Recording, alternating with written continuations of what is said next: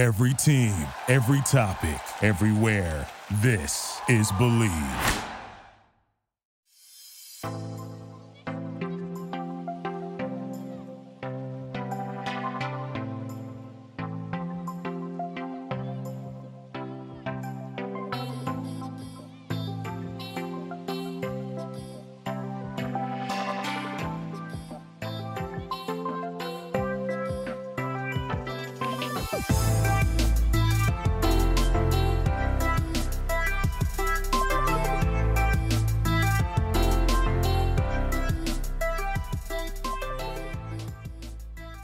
Everybody. Welcome to Howard David Live as we get going on a Thursday. Big NBA game last night, the opening of the Eastern Finals. That game in Milwaukee, but the Atlanta Hawks had other ideas. As we welcome in their radio voice for over 30 years, he's Steve Holman. Uh, I'm. Uh, it's getting to a point now, Steve, watching the Atlanta Hawks play where nothing surprises me. No, I mean it's it's it's it, it, it's not surprising anymore. I mean, they won the first game in New York, first game in Philadelphia, now the first game of the series in Milwaukee. Uh, you know, I don't know how many times that's been done. Uh, you know, with a lower seed winning in all three places like that, but uh, it, it was amazing to watch. They got behind by nine twice in the first half. They got back into it third quarter. Then they fell down by eight again late in the third, and it looked like Milwaukee had all the momentum. And then all of a sudden, the Hawks just kept coming back and coming back, and uh, even with you know less than a minute left, they were or a couple of minutes left, they were down by five, and somehow found a way. Trae got a three point play the old fashioned way, and they climbed back in, and uh, next thing you know, they walked out of here with a victory. Uh, am I right? Are they six and two on the road in the playoffs so far? Yes, they won two in New York in the five game series. Then they won three in Philadelphia. Now one in Milwaukee. That's amazing. It really is because that usually is the uh, the mark of a veteran team and this is not. I mean, this is a team that's brand new to the playoffs. Uh, you got a 22 year old point guard who doesn't understand the word fear. Uh, and, and look, Trae Young in the was it the fourth quarter? He had 17 points last night. Yeah, he, he was as like we like to say, tremendous. I, uh, you know, yesterday when we had you on yesterday, we talked about John Collins and how John Collins needed to step up a little bit more. Well, he must have hurt us because yeah. he had a solid game with 23 points and uh, and an impressive 15 rebounds and seemed to be very active the entire night. Yeah, he took a lot of body shots too. I mean, he was really good. He was strong under there. He was, you know, uh, he had to battle with Giannis down low a few times, and uh, although Clint Capela guarded him most of the time, but uh, you know, John's a tough guy, and and he really came up big and uh, I think I said yesterday too. One of the things about him is that sometimes he'll do a lot of things that don't really show up in the box score, and uh, you know, last night he did all of that. Plus, it did show up in the box score. So, uh, you know, he really he really came up big for the Hawks in that one, and and they still only shot 25 percent on three pointers. So, you know, we're still waiting for that night that they all of a sudden start to click.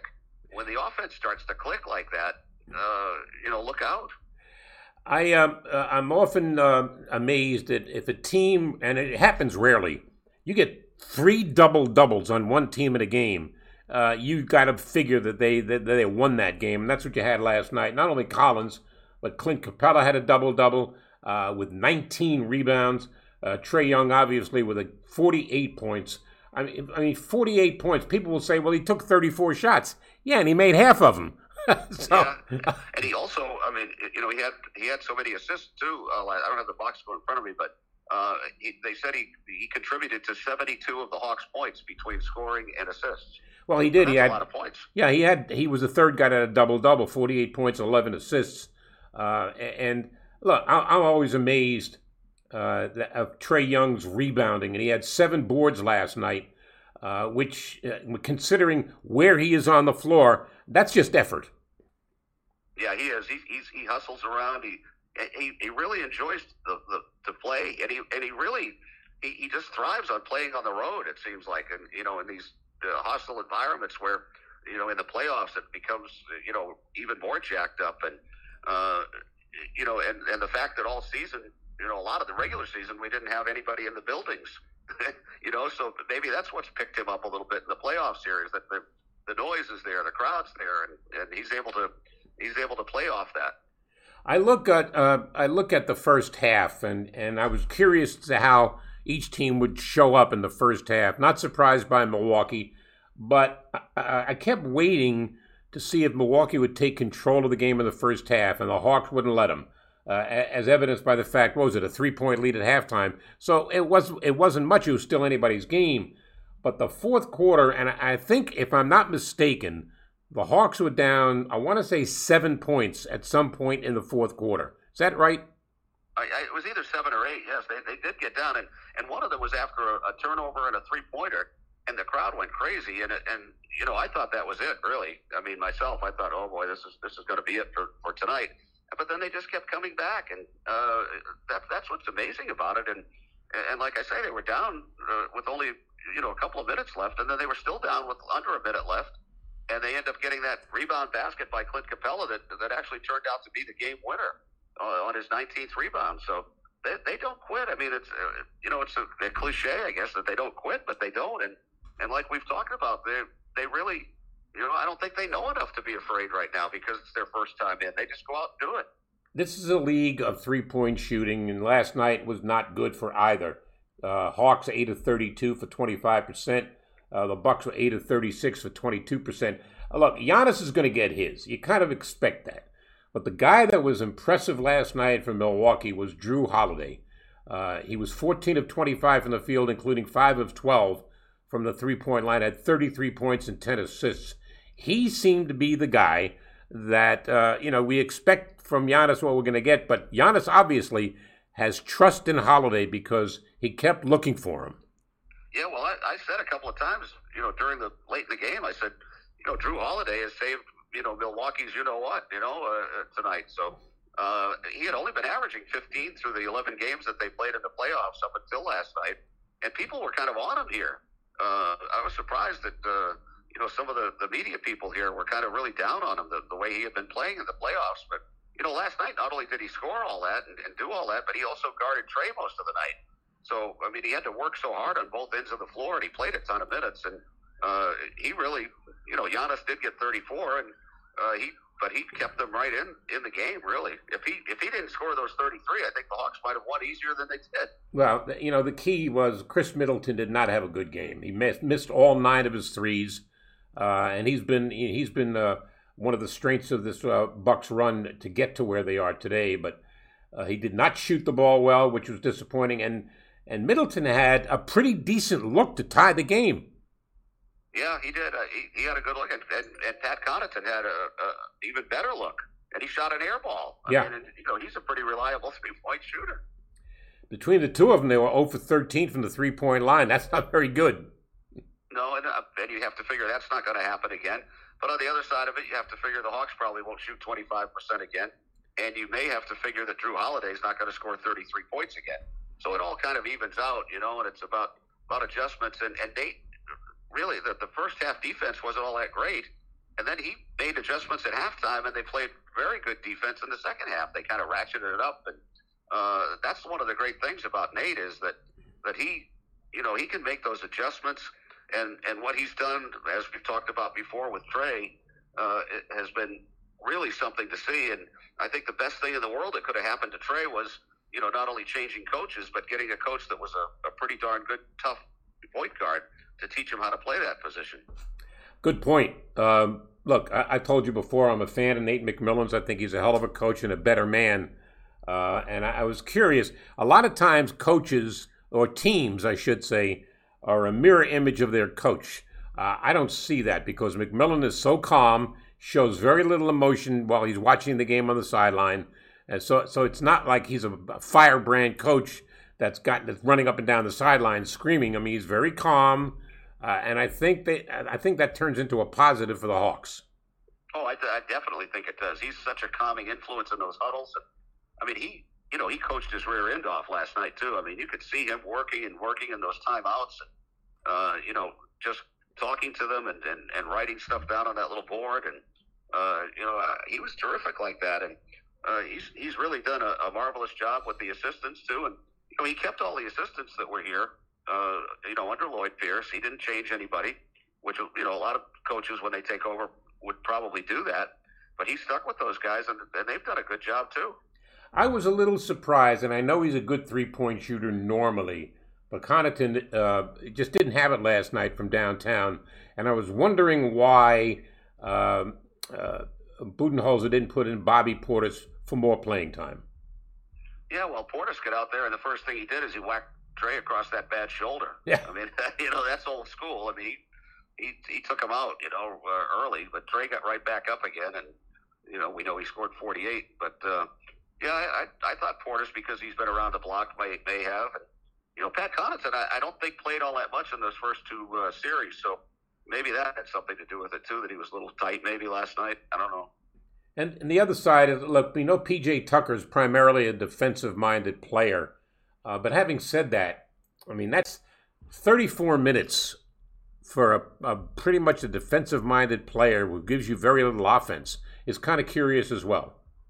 Yeah, it's, it's it's hard to get points on the board. You know, when you've, I mean, they basically were dependent on two guys last night to, to score all the points, and uh, that's tough to. It's tougher to win when you have to do that. And you know, the Hawks really had a pretty good scheme against them. I thought, uh, you know, offensively and defensively, and uh, I'm just so I'm, I'm still amazed by it uh, that, that they have the gumption, I guess you will, or whatever, to, to, to stay in these games and in, in uh, against teams that are higher seeds than them, and uh, they just keep coming back. That's the thing. I mean, a lot of times you'll see a team go down by eight or nine points, like they did, and all the momentum's on the home team and the crowd and everything else, and uh, they just seem to quiet the crowd every time, whether it's Trae or Collins or Huerter or you know somebody's going to hit a three. And, and last night Gallinari was was really good. I mean, on both ends of the floor, and you know he's been around. He's been in he's he's been in uh, big games in the playoffs, and you know it showed last night with him. Uh, Bogdanovich uh, had a rough night uh, shooting the ball. Uh, one for six, 0 for two from the three point line. But well, that had to do with his knee. I mean, yeah. you know, he's he's he's you know, he, by right, if it wasn't the playoffs or the Eastern Conference Finals, he'd probably be sitting right now. Uh, but but I give him credit for getting out there and and you know he shows his teammates that he's going to give it a go, and uh, you know he gutted it out last night again. Got it uh, going forward, Steve. Uh, look, every team, particularly the, the, lower seed, if they can steal one out of the first two games, that's that's really your target. But I think the Hawks' mindset right now is, hey, why not? Why not go and get two out of two in Milwaukee? We can win on the road. We've demonstrated we can win on the road, and the pressure is squarely on Milwaukee. Oh, definitely, and and it's been that way in those other two series too. Against the Knicks, they they had a great shot to win Game Two. Uh, they had a cold six minutes or so in the fourth quarter, and then in the uh, Philadelphia game, Game Two, uh, they had a chance to win that game too. So I, I think that's their, that is definitely their mindset. I don't think they're just happy that they got the split that they were looking for. Uh, I think they want to try to you know put the pedal down and uh, go into Atlanta because Atlanta's going to be in a frenzy uh, on Sunday and Tuesday.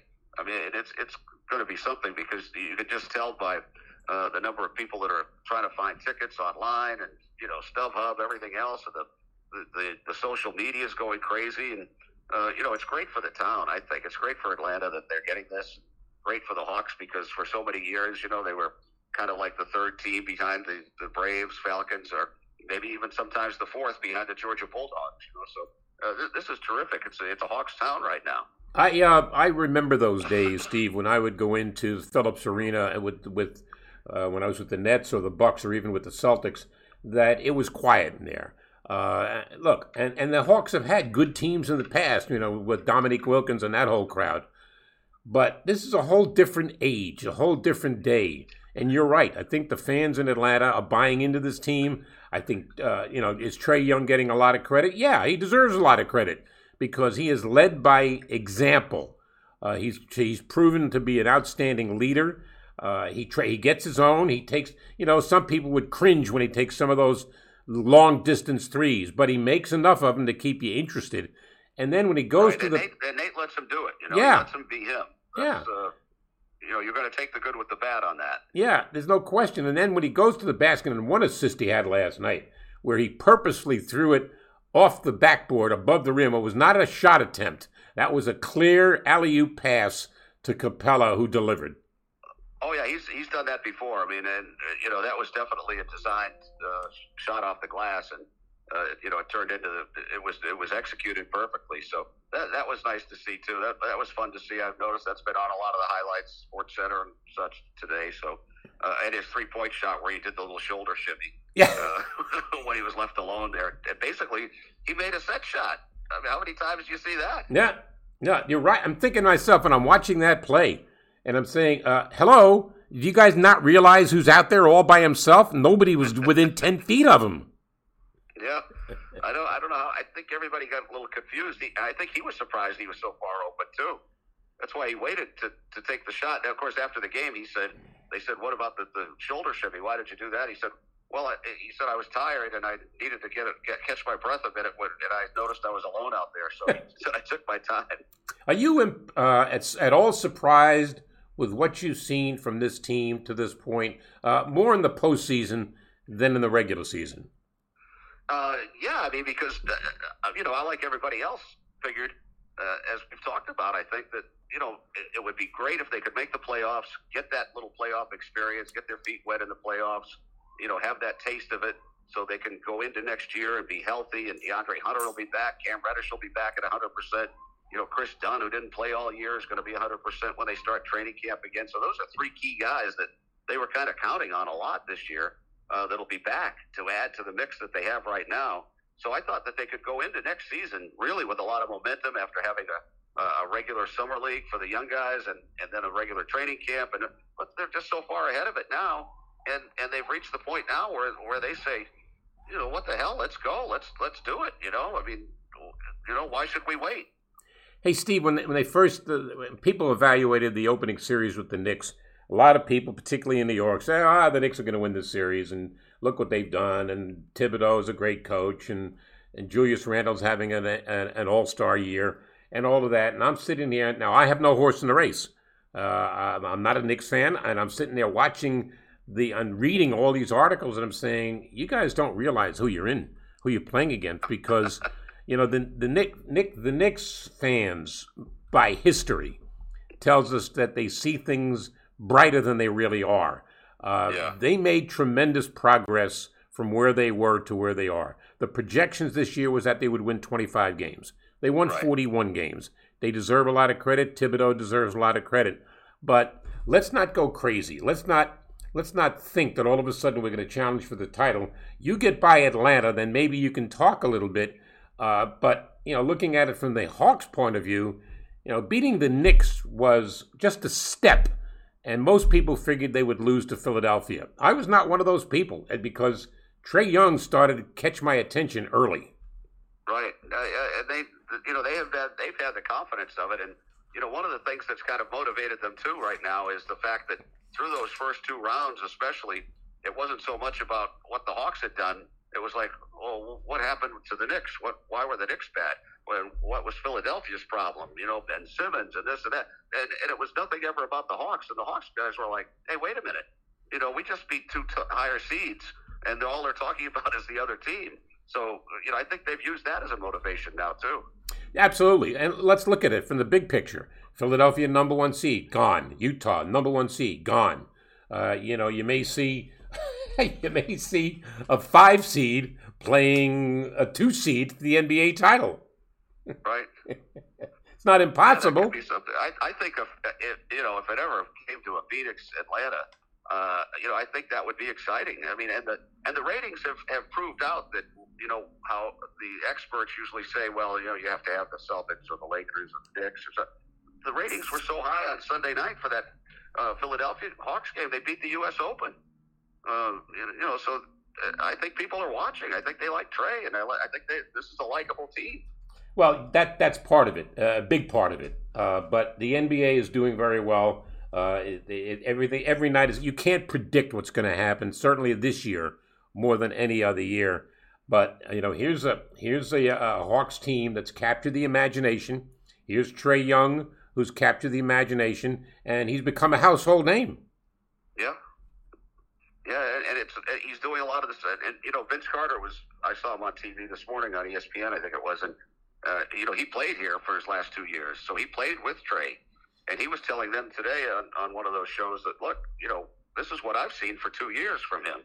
uh, and he's just really blossomed now in the playoffs. But I've seen a lot of this from him over the last two years. It's just nobody's been watching him, and uh, you know now all of a sudden, you know he's he, he's he's the the new greatest thing. But in Atlanta, we've seen him for three years, so uh, I think it's nice that he's getting the attention, uh, that the team is getting the attention.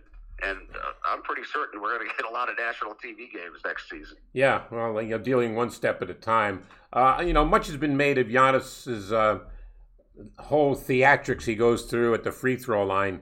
Uh, it, it, was it me or did he cut that short a little bit last night? Yeah, I think he did because I think they, I think the officials talked to him about it uh, because every team that they've played in the playoffs so far has made an issue with the NBA about it.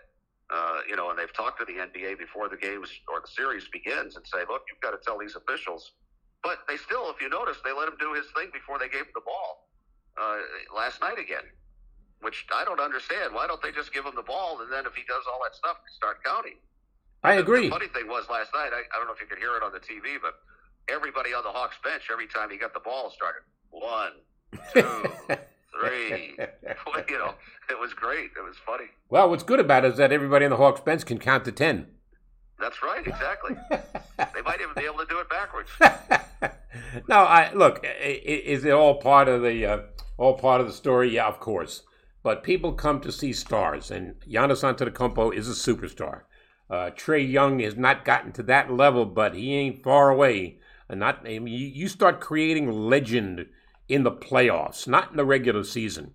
And he's starting to create a little bit of a legend. I mean, to the point of where Reggie Miller was saying last night, uh, I mean, he's he's like a big fan of Trae Young's because yeah. he shares something. You know, Reggie Miller was public enemy number one. Here's Trae Young, very much the same.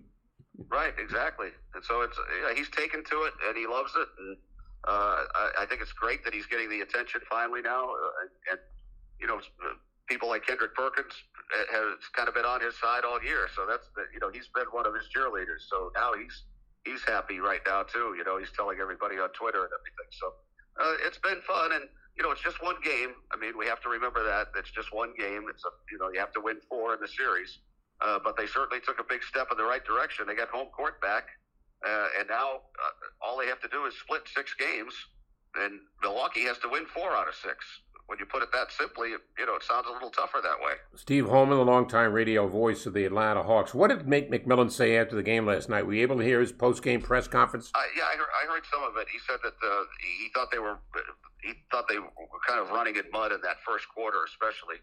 Uh, and then uh, they kind of, he said they kind of woke up after that. And then in the third quarter is when they really started to, uh, you know, to get back into rhythm after playing that uh, seventh game on Sunday. That was pretty much, you know, his main theme. I don't know if you heard it. Uh, Rick Carlisle has been uh, hired to be the new coach of the Indiana Pacers. Yes, twenty nine million for four years. Not a bad job. Oh, hey, Rick is. I, I know Rick. Rick's no fool. Trust me. Yeah, I mean, no, he's he's a great guy. I, you know, he was Larry Bird's assistant there in Indiana. Uh, you know, of course, all his time in Dallas now. So uh, he's the the pride of Ogdensburg, New York. Uh, Rick, Rick is Rick is uh, he was when I was with the Nets. He was Chuck Daly's right hand. Uh, he was yeah. the guy that Chuck leaned to and say, "What do you got?" Whether it was offensive or defensive, didn't make any difference. Now the reports are that he and Luka Doncic didn't get along. Well, I don't know that to be true. I don't know that to be not true. Uh, but it, it, was out there. Uh, yeah. look, Rick Carlisle has been with the, was with the Dallas Mavericks for 13 years, and there's a lot of discussion that you know Becky Hammon, who's been sitting next to uh, to to to, uh, to Popovich, Popovich. Yeah, yeah, and so people are saying, well, maybe she's going to wait until Popovich retires. Trust me, if she gets a job offer for one of the remaining jobs that are out there, she's going to jump at it. Oh, of course, yeah, she'll take it. That's for sure uh, I, I think people were a little surprised today too that maybe they thought Carlisle was kind of holding out for this job, the Milwaukee job. Uh, but you know, now that they moved into the Eastern Finals, maybe that seems like uh, Coach Bud's going to be okay. Well, it's not only that. I mean, here, here we go. Uh, you know, the, the Boston Celtics have a new head coach, uh, yeah. and it's again, it's all about relationships. Uh, right they uh, they finally they're going to get a coach that has a relationship with Jayson Tatum and Jaylen Brown, and that's really all you need. We're talking about. Uh, hopefully, I'm pronouncing his name. It's Ime Udoka. Right. uh, uh, look, the, the guy's got credentials. He's not just a guy who just walked in off the street. He's been around. He's been with franchises in the past. Uh, he's The been with players seem to really like him. So yeah. He he was with San Antonio for seven years. He was with Philadelphia. He's been around. He's had play playing uh, when he was a player. He was with the Lakers. He was with the Blazers. He was with the Kings. He was with the Knicks, and he was with the Spurs. I mean, he's got credentials. So. Uh, you know, most of the people in Boston figured that the Celtics were going to hire a black coach, and it turned out that way. yeah. Well, I think he's got the credentials, though. I, I don't think it. I don't think it really mattered at that point to uh, to Brad Stevens. So, uh, you know, I think he's. I think it's good to get some new blood in these uh, coaching positions too. So, uh, we'll see how he does. Oh, you don't think recycling the old guys is a good idea? Uh, well, I mean, there's going to be a lot of that too. That's always going to happen. But uh, I think it's good to get some new blood in there. Well, you still got the Dallas job that's open. You got the Portland job that's open. You got the Orlando job that's open, and the New Orleans job that's open. Uh, of all of those, I think Dallas is a very attractive landing spot for some coach. Yeah, oh, definitely. I mean, if you got Luka Doncic there, uh, you know, if you think you can be the magic elixir for him, if there were problems there, which we don't know for sure, but that story in the Athletics said there were. I mean, if you think you can, you can be the magic man for him. That's that's the job, I guess. Although they don't have a great cast around him, they're going to have to do something about that. Yeah, and I think they will. Uh, I'm a big fan of Mark Cuban. I think he's I think he's really got a, a great way about him, and really yeah, and knows. he wants to win. So Yeah, and he wants to win, and he's willing to make put sure it- they do the right thing. Yeah, and he's willing to put uh, his money where his mouth is. So uh, there's not a question about that. As for Portland, you got Damian Lillard, all right, superstar. You got McCullough, uh, although McCollum rather. I'm not so sure McCollum's going to be a Blazer come next year. Yeah, there's there's some rumblings about that too. So you don't know, and uh, you know the, the the Pelicans' job is open, uh, but you don't know whether Zion is happy or not. Uh, there's been rumblings there too that he may, when when he gets his first chance to leave, that he might leave. So uh, you know those are some of the things I guess these coaches have to think about. You know, it's interesting. I had a conversation last night, Steve, with a friend of mine who's an avid Knick fan. And I said to him, I said, you know what? The Nets went further than the Knicks, but the Knicks are the story right now. I mean, it's not so much the Nets lost. It's because everybody understands they lost because of the injury factor, a major factor. But it's, it just tells you how big the Knicks are in New York. They show a slight pulse, and everybody jumps on it. Yeah, yeah. Well, we'll see what happens here, Howard. We got uh, our old buddy Scotty Hastings is uh, waiting on me right now to talk to him in Denver. He's got a big talk show there. Well, he's you know he's he's he's a big star in Denver. Yes, he is. He was he was he was a good hawk too. I'll tell you, he was one of my favorite Atlanta Hawks. Yeah, and he, he's a little irreverent. Yes, he's good. He's good on the TV. I like him. Oh, you take care, Steve. Thanks again for your Uh, time. You stay right, Howard, safe. thank you. It's always a pleasure. Thanks. Steve Holman, the radio voice, the Atlanta Hawks. If you don't think Mike Budenholzer, the coach of the Milwaukee Bucks, is feeling the heat, you're sadly mistaken. He is. He knows it. And I hate when people talk about, well, this guy's job and that guy's job and la da da da da. Like, look, he's a big boy. He's an adult. He knows what the story is. He knows the landscape. And he knows better than anybody that he's got to win game two tomorrow night or he's in deep doo doo. You do not want to go back to Atlanta down 0 2. I don't care who you are, I don't care who you have, because trust me, when the heat gets intense on a player, as great a player as Giannis is, and Middleton is, and Holiday is, and all of that, when you feel late in games that we have to win this game, all of a sudden this tightens up a little bit. The fingers are not as nimble as they were. Your back gets a little tighter. The knees start aching a little bit. You don't jump as high as you did before. All of that's true. So the pressure is on the Milwaukee Bucks tomorrow night. I'm not saying anything that's that revealing, but it's true. Here is a team that was expected to make some noise. Now, personally, I thought that Brooklyn was going to beat uh, Milwaukee. I really did. But I didn't realize those injuries were going to be that severe and they weren't going to have Kyrie Irving. You know, if they had Kyrie Irving, they probably would have won the series, but they didn't. So you deal with who you have, not with who you wish you had. Bucks took care of business. Simple. and they had to go to overtime to beat the Nets in Game Seven. Kevin Durant was magnificent in two games where he played the distance. He went the distance twice 48 minutes in game six, 53 minutes in game seven. So it's not on Kevin Durant. It's not on James Harden. He wasn't 100%. It's not on anybody. It's not on the coaches. It is what it is. The Bucks were healthier. And having said that, that's all you need to do to describe what has happened so far. I uh, I think when we talk about great writers, my favorite in New York is Mike Vaccaro of the New York Post. I make no no no bones about it. Uh, Mike is um, not only a great writer, but he has a good sense for what it's all about. we're going to talk to Mike Vaccaro next as we move along on Howard David Live. We're going to take a bite of the Big Apple. Hey, Howard. We're going to take a bite of the Big Apple with the great Mike Vaccaro. How are you, Mike? I'm doing great, Howard. How are you doing? I can't complain. Nobody cares, you know. I care. No, no, no. I mean, I care. I, care deeply. I do. I care. I want to know how you're doing. No, I'm doing. I know. I appreciate that, but I'm thinking back to that. I'm thinking back to Chaz Palminteri and the Bronx Tale when he says, oh, yeah, to, I know. I, I, knew where that. I, I knew where you were going. Yeah, and he says to Colangelo uh, that uh, you know nobody cares, but you know you're right. Uh, people care. Islander fans care. What they did last night was, I rarely have seen a team get their butts beat in eight to nothing and come back and show the resolve to, to win a game in overtime? Well, it really is kind of the hallmark of what the Islanders have been this year. I mean, they've been through a lot. They lost their captain, you know, midway through the season, Anders Lee, and you know they, they, they were behind in the first two playoff series, also two to two games to one. Came storming back. Now, obviously, eight nothing is eight nothing, and I mean that wasn't just your average eight nothing game. That game could have been twenty nothing if the Lightning wanted it to be. It was a complete slaughter. But uh, you know, look, I mean, I you know I was at the Coliseum last night, and, and, and, and, you know, I knew from the moment people started to show up, it was going to be a lot different narrative. I didn't necessarily think the Islanders, you know, had in the bag to win the game, and certainly when they were down two nothing, it looked pretty, you know, pretty grim and ominous.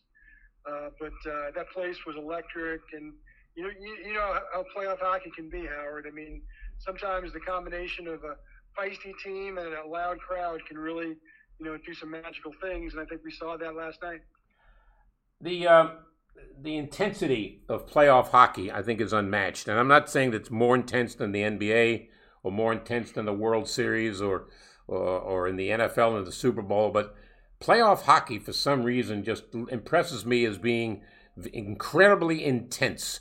Obviously, very physical, and the way that they're moving on their skates. I mean, it's like a train wreck night in and night out. Well, you know, the thing about hockey uh, that I've discovered through the years, and that you know, I, unfortunately, I don't get a chance to cover hockey as much as I do the other three major sports. But you know, whenever I can, I do try and dip my toe in the water with hockey because I do like the sport a lot. But the thing about you know hockey, I mean, you know, think about the culture. I mean, most of your most of those players, even the best players in the world, if you told them, you know what, we're going to play for a keg of beer in a frozen pond someplace in Saskatchewan, they'd all be like, I'm in, and they play that game like it was Game Seven the Cup Finals. And so it, it only makes sense that when you actually have real stakes in the table like you did last night, like you do in the entirety of the Stanley Cup playoffs, to that intensity, which is just a part of who they are, it's part of their DNA, that it gets ratcheted, that it gets ratcheted up, which is the reason why, you know, so often at the end of these like blowout games or one-sided games, you you, know, you see 10, 15 fights because you know these guys put their entire being into these games um, and, and, I don't mean to make that sound unfair to other athletes in other sports. It's just different. You just don't see it in baseball. Baseball is is a placid game compared to hockey, and even basketball. It's a it's a highly skilled game that you know if you, if you play a basketball game like a hockey game, I mean guys would be dead on their feet by halftime. You just you just can't do it, and so I think that's what makes hockey so unique. So Anthony Beauvillier is running for mayor of Long Island. Is that right? Well, I think he'd win unanimously if he ran this morning. I'll tell you what. Um, he, uh, I mean, you know, it's a great story. One of the great things about this team, Howard, is that there's like, you know, on any given night in these playoffs, I mean, another guy, you know, steps up and says, "I'm going to be the hero tonight." And it was Beauvillier's turn. He was due. He'd been 10 games without a goal. Uh, he's just one of the most reliable performers they usually have during the course of the regular season. And uh, you know, he took advantage of of a moment. You know, he, he said afterward that it felt like he blacked out, and I think that he was almost joined by about 13,000 people who didn't quite know exactly how to channel their joy, so they started throwing their beer cans on the ice. In a, in a show of in a show of, of joy, which is kind of a curious choice, but uh, but uh, you know, you know, in, in the moment, it's in the moment, it actually seemed perfectly plausible. You know as well as I that you don't win unless you get good goaltending. And goaltending last night, I mean, you got 22 stops out of 24 shots. Uh, that's going to keep you in a lot of games. It is, and you know, look, he, he was pulled in Game Five, gave up three goals, two of which were just fluky. You know, sometimes uh, as much as I love hockey, I mean, you know, half the goals that are scored a lot of times just seem like complete fluky, you know, you know, lucky bounce jobs. But you know, it was smart to take him out. There was, there was no way the Islanders were going to recover uh, down three nothing. You could just see that was a game that was going to belong to the Lightning, and it was just best to to get him out of the line of fire, which I thought was a great coaching move by Barry Trotz. Um, and you know what? It, it, it, it paid dividends. I mean, the uh, the three goals obviously caused the Coliseum last night to explode the loudest, but there were four or five other times when Varlamov made a stop, you know, made a stopping goal that really seemed to take the crowd's breath away and, and really kind of, I, I thought, kind of energized not just the, the crowd but the team as well taking a bite of the Big Apple with Mike Vaccaro. Saw the Islander game last night, and you know there was I saw in interviews last night with some fans as they were leaving the Coliseum. Uh, you know, maybe this is the last game that's played at the, at the big barn, and maybe not. And the fans were saying, "Oh no, no, no, no! There's going to be more." But when you haven't won a title in 38 years, I mean that drought starts to hit you after a while.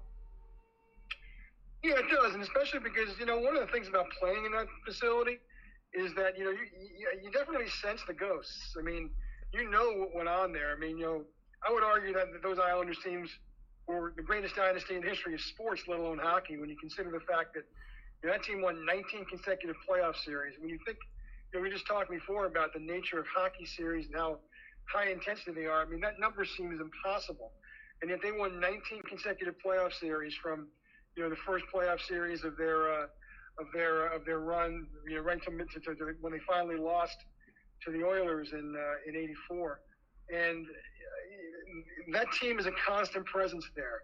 I mean, you see just as many Trottier and Bossy and Clark Gillies jerseys now, you know, as you do Beauvillier and Barzal and Varlamov. And you know, it's in, in case you missed it, I mean, there's all those retired numbers, there's all those banners. I mean, you're looking at them every night. So it's a, you know, it's it's it's, it's a I think it's, it's, it's almost been a millstone for some you know weaker will teams.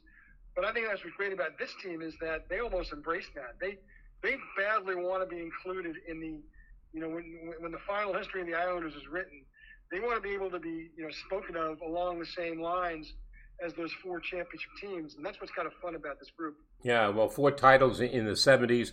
Al Arbour was a great coach. I'll tell you a funny story. I'm coaching my daughter's travel soccer team when we lived on Long Island. And before the game, uh, I'm talking to the referee, and he said, uh, "Do you know who one of the players is on the other team?" I said, "No." He said, "It's Al Arbour's daughter." I said, "Oh, okay." like, okay, and so uh, he said, "Well, you know, they're pretty good." And I said, uh, "And this is what the referee's telling me before a game. They're pretty good." Uh, uh, we won four to one. there you go. Yeah. It was that was it. Was definitely the coaching, Howard. Definitely the coaching. I'm saying. And I don't think it was the coaching. I think it was the motivation. I said, "Oh yeah." there you go. That's, look, that's all you need sometimes. Yeah. Look, the look, the last championship won by any New York team, as you well know, was the Giants, and that was nine years ago.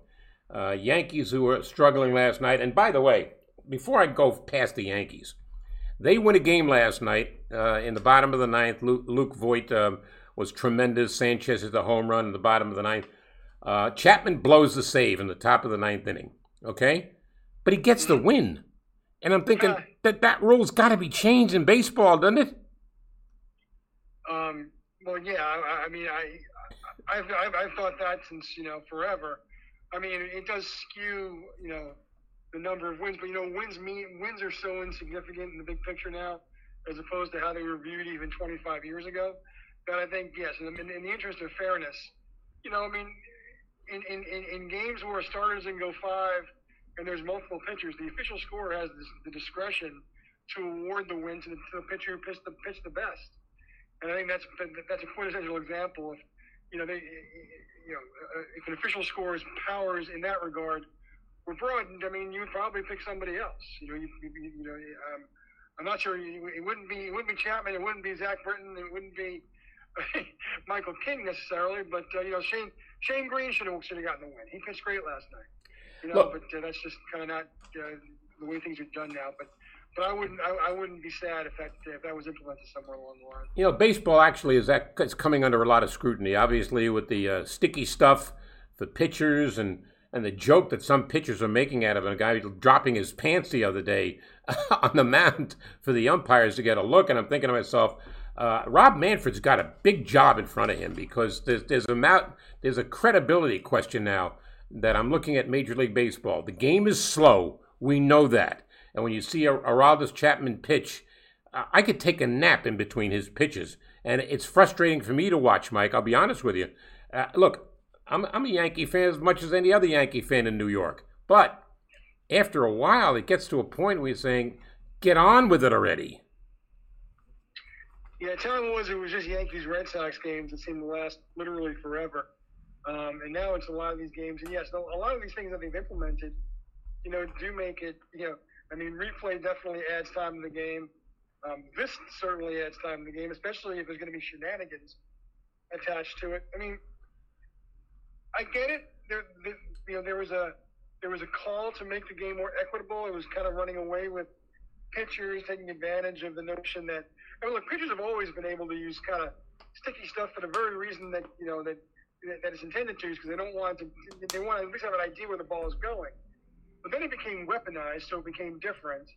And I think that's when you had to make a move similar to this. But you know, this would kind of be like you know when baseball decided to crack down on steroids. If as you know the teams came off the field, if one random player was suddenly you know asked to to pee in a cup, you know, I mean, in, in front of God and everyone. I mean, it's it's it's uh, it, it just seems so bizarre it's so different from what other sports do, and it's just you know, if that's going to be baseball's look right now, it's just a very bad look. Well, what's even more uh, more glaring is look. I'm not going to pick on officiating, but I counted at least four times last night where a pitch was so far out of the strike zone and was called a strike. And I mean, one Aaron Judge, who had a horrible night last night, he struck out four times. But one time, that pitch was so far below his knees, it was not even close. And he was called out on the pitch. And I'm thinking, and, and typical of Judge, you know, he wouldn't, he didn't make a big deal about it. He walked over to the umpire, he whispered something to him, and then he walked to the dugout. But at some point, we've got to have some kind of a, uh, and I'm trying to think of the word, some kind of a fail-safe system. We talk about replay, making sure everything is correct uh, I guess you don't want to get into a situation of questioning or challenging a ball or a strike. Well, I think it's, I think it's pretty clear that once the technology is perfected, that you're going to go to automatic balls and strikes umpires, which you know I you know I, I, wish didn't have to come to that, but you know more and more. I mean, especially now that they've implemented the strike zone in most baseball telecasts. I mean, just see how many of these calls the umpires miss and uh, you know it's it's it's it's sad to say because I mean balls and strikes are really the last domain that umpires have any kind of authority. You know, you're still not allowed to argue balls and strikes, uh, at least according to the rules. And uh, you know they, you know, they can they can take their you know they, they, they don't need to be perfect on a call to first base because if it's overturned, well, the video will prove, and there's no consequence if you're wrong.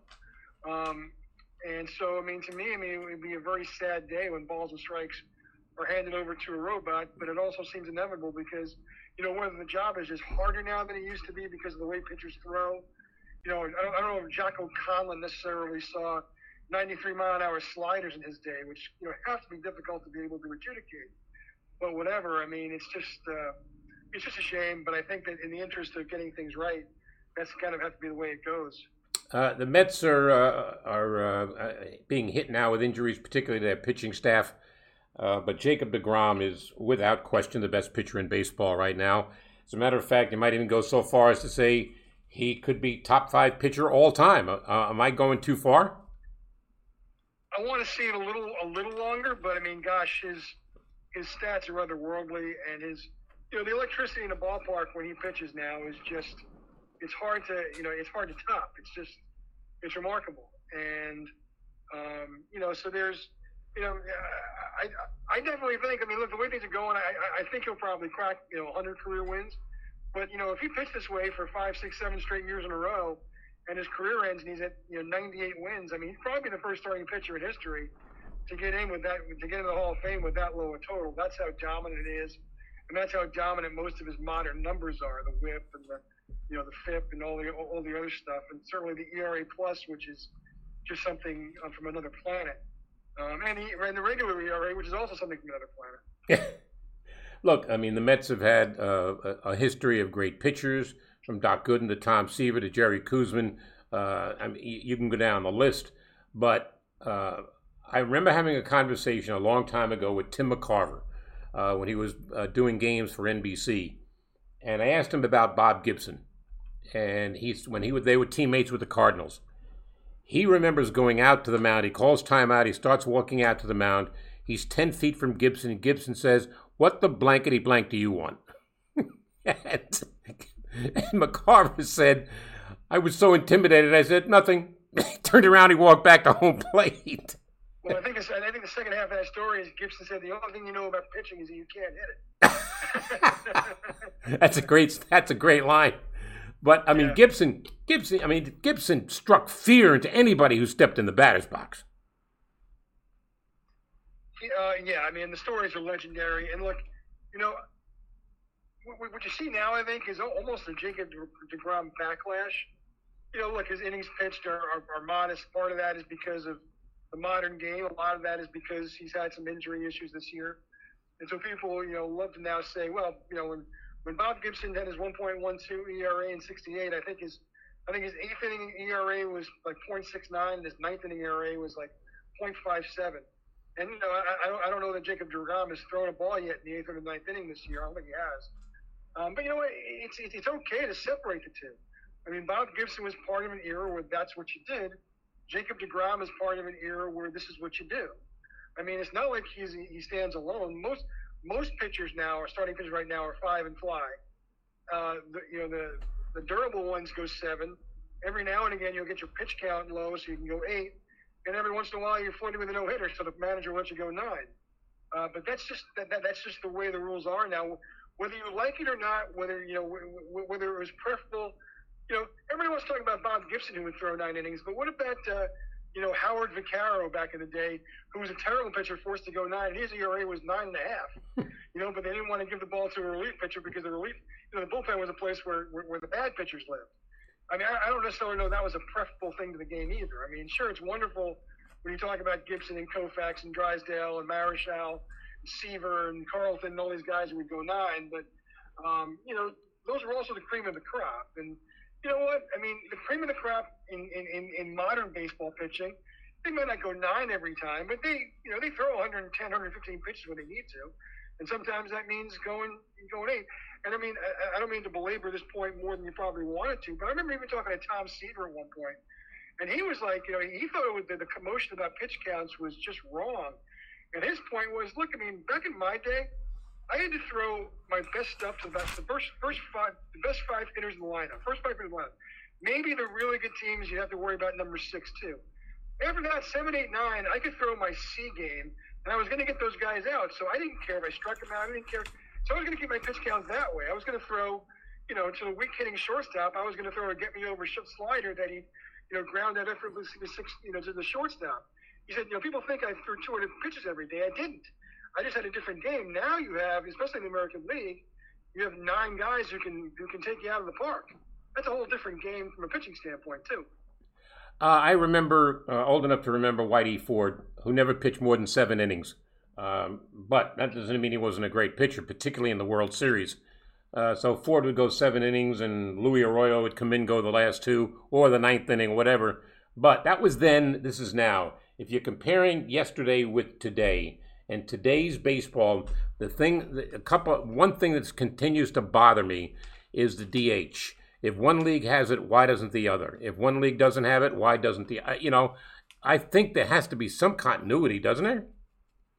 Yeah, and I think there will be. And I mean, fortunately for people who are you know, kind of like the way things used to be, I think it's going to be it's going to be universal DH as soon as next year once the CBA is ratified. I mean, it makes all the sense in the world for the uh, players association because it's an extra job on every team on you know every team in the National League. That makes sense. I think it's I think it's right for the game.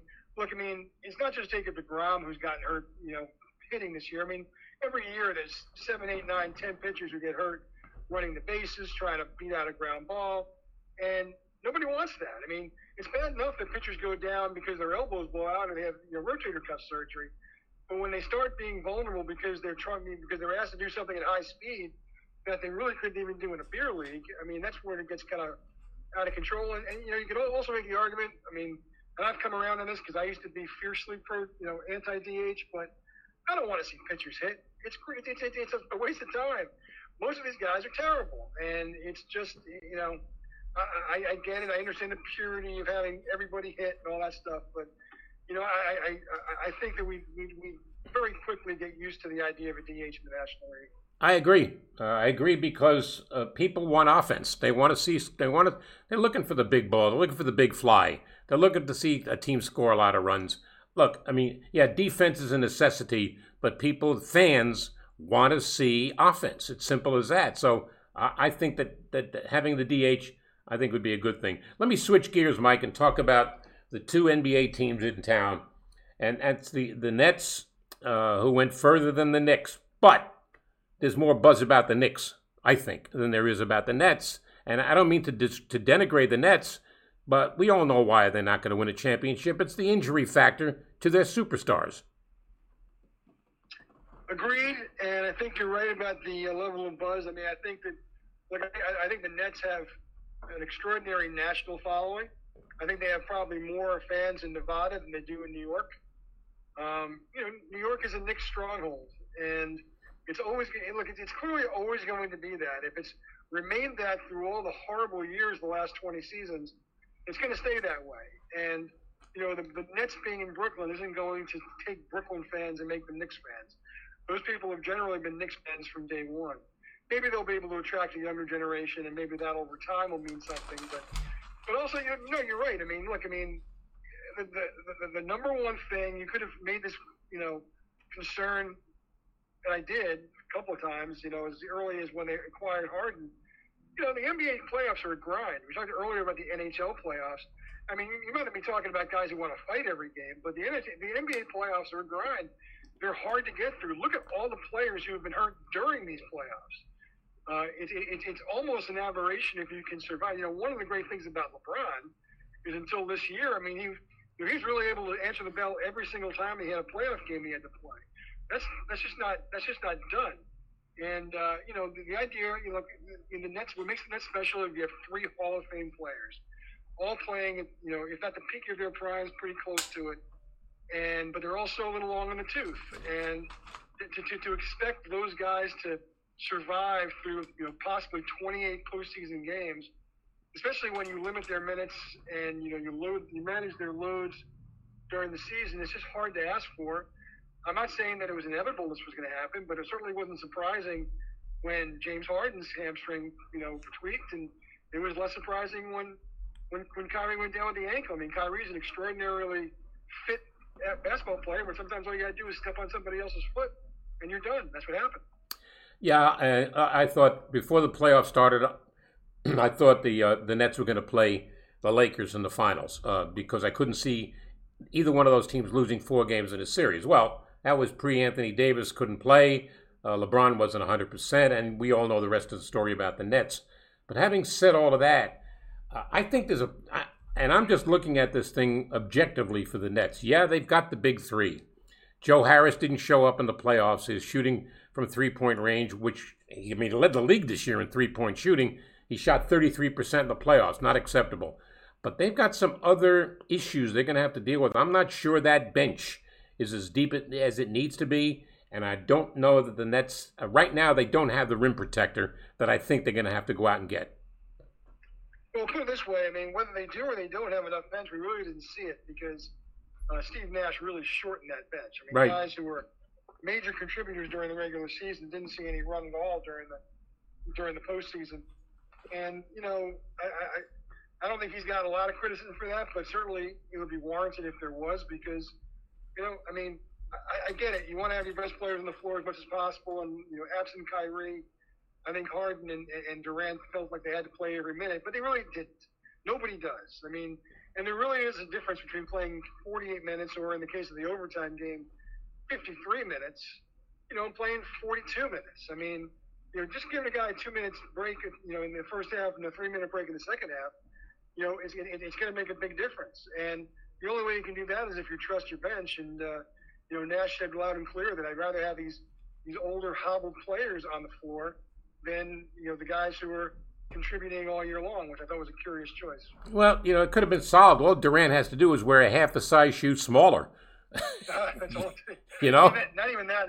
I think I think somebody measured it was three millimeters, which is something uh, that's going to be hard for Nets fans to live to, to live with for the next couple of months because uh, I mean that would have been just an extraordinary uh, uh, ending to that game and that series. And look, if they survive that series, you know, you give Harden a couple extra days to get better. Maybe Kyrie comes back, and then all of a sudden, you know, you can start talking yourself into the Nets again. But uh, yep, you're right. It's, unfortunately, instead of a size 14 and a half, he's a size 15, and there you go. Yeah, well, look, I'm uh, I'm I'm impressed with this Atlanta Hawks team. To be honest with you, uh, I watched the way they came out last night, and I'm watching the first half. I mean, they were outplayed, and yet they're only down three at, at the midway point. This Trae Young uh, is is uh, show, he's 22 years old. I don't think he realizes that. I mean, this guy is he plays like a guy who's been in the league for 15 years. He knows how to play. He knows how to distribute the basketball. And oh, by the way, he can knock them down from deep. 48 points last night. Uh, he got help. He had three players on that Hawks team last night that had double doubles Capela and Collins, as well as Young. This team, I wouldn't look, is Milwaukee the better team? Yes. But I wouldn't bet against this Hawks team. Not the way they're going. And I'll tell you something, Howard, as it pertains to New York. You know, when the uh, when they came in and you know beat the Knicks a gentleman's sweep in five games, I think there were some people who were quick to say, well, maybe the Knicks you know regular season wasn't all that. And look, I, I actually picked the Hawks because they were healthy and. You know, I, I you know I, I love Trae Young. I mean, I, I don't want to say I predicted them going to the making it out of the East, but I it didn't surprise me they beat the Knicks. Maybe it surprised me that they did it in five games. But you know, the fact that they've now gone on to beat the Sixers, they now stolen home court away from the Bucks. I do think the Bucks are going to come back in that series, but whatever. I mean, I, I, I think certainly the more they win, uh, the better the Knicks actually look in retrospect. That it wasn't just they lost to some schlubby team in the first round of the playoffs. They lost to a team that wasn't only good, but was starting to learn how to win and, and win on the on the game's biggest stage. Hey, Mike, before I let you go, uh, it's been 48 years since the Knicks won a title. Uh, if it wasn't for that, I mean, I mean, if it wasn't for the fact that the Jets are around, they would have the longest drought. But the Jets haven't won uh, a championship in what, 50 something years, 53 years? Uh, I like what they've done to this point. I like this uh, this hiring of Robert Saleh. I like what I'm hearing about him. Uh, Joe Douglas is still going to be squarely on the hot seat in terms of providing a roster, but it's interesting to note that in their free agent acquisitions and in the draft, they basically acquired players to help their rookie quarterback, Zach Wilson. Which is smart because I think that they, they went the other way when it came to Sam Darnold, and it you know, certainly ruined Darnold's time with the Jets, if not his entire career. I don't know that Darnold ever would have been confused with you know Ken Stabler, but uh, I don't think he was helped by the people that were around him, the team that were around him, specifically the skill players and the line that was around him. Uh, so it only makes sense if, if, if you're going to build around another kid quarterback, give him a give him a chance, give him a fighting chance. And I think that's what the what the Giants are doing with Daniel Jones, and I think that's clearly what the Jets are doing here. I mean, if if Zach Wilson fails, it's, it's going to be because Zach Wilson fails. There's, there's, you, it doesn't seem now that there's going to be a lot of mitigating circumstances to explain why and spread the blame around the way the way the way, the, the way there was with Darnold. Uh, you got any options to to go to Game One of the NFL season in Carolina when Sam Darnold faces his old team? uh, you, you know, I, am sure we'll have that conversation sometime in the next couple of weeks. Uh, that'd be fine by me. I, I, I actually like the barbecue in Charlotte, so yeah. that's what I that's what that's how I judge my road trips. Is, is, is how, how's it gonna how's it gonna help me have a good dinner? So. Oh, you're right, and and downtown Charlotte has been rejuvenated. It's really beautiful down there now. It's an underrated town. I agree with that. Yep. Hey, Mike, always enjoy talking to you, and most importantly, you stay safe. Thanks, Howard. Thanks for having me on. Anytime. Here's Mike Vaccaro helping me take a bite of the Big Apple.